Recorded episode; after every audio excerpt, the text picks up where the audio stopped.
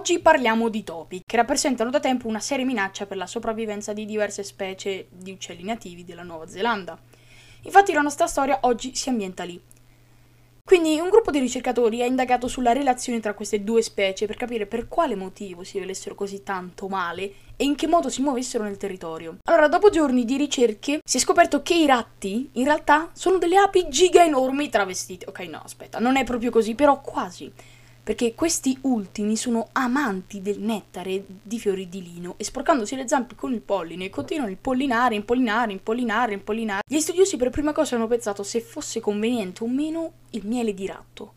No, ok, non è vero. Si sono messi per nove giorni a filmare un'area paludosa con un casino di piante di lino e hanno visto che effettivamente i topi andavano a nutrirsi di quel nettare. Gli esperti però hanno visto solo un ratto alla volta e perciò non possono affermarsi se fossero esemplari diversi o sempre Antonio che quella sera aveva una fame della miseria e tornava sempre lì. Quindi non capiscono se è una cosa che fanno tutti oppure Antonio è quello strano del villaggio. Se il nettare di lino fosse una cosa che piace in generale ai ratti, avrebbe senso che competano con gli uccelli per quest'ultimo. Comunque un animale in più che impollina con tutti quelli in via di estinzione di adesso di certo non ci fa male. Beh ragazzi direi che per oggi possiamo finire qua. Un saluto dal vostro tape di fiducia e ci vediamo prossimamente con un nuovo podcast.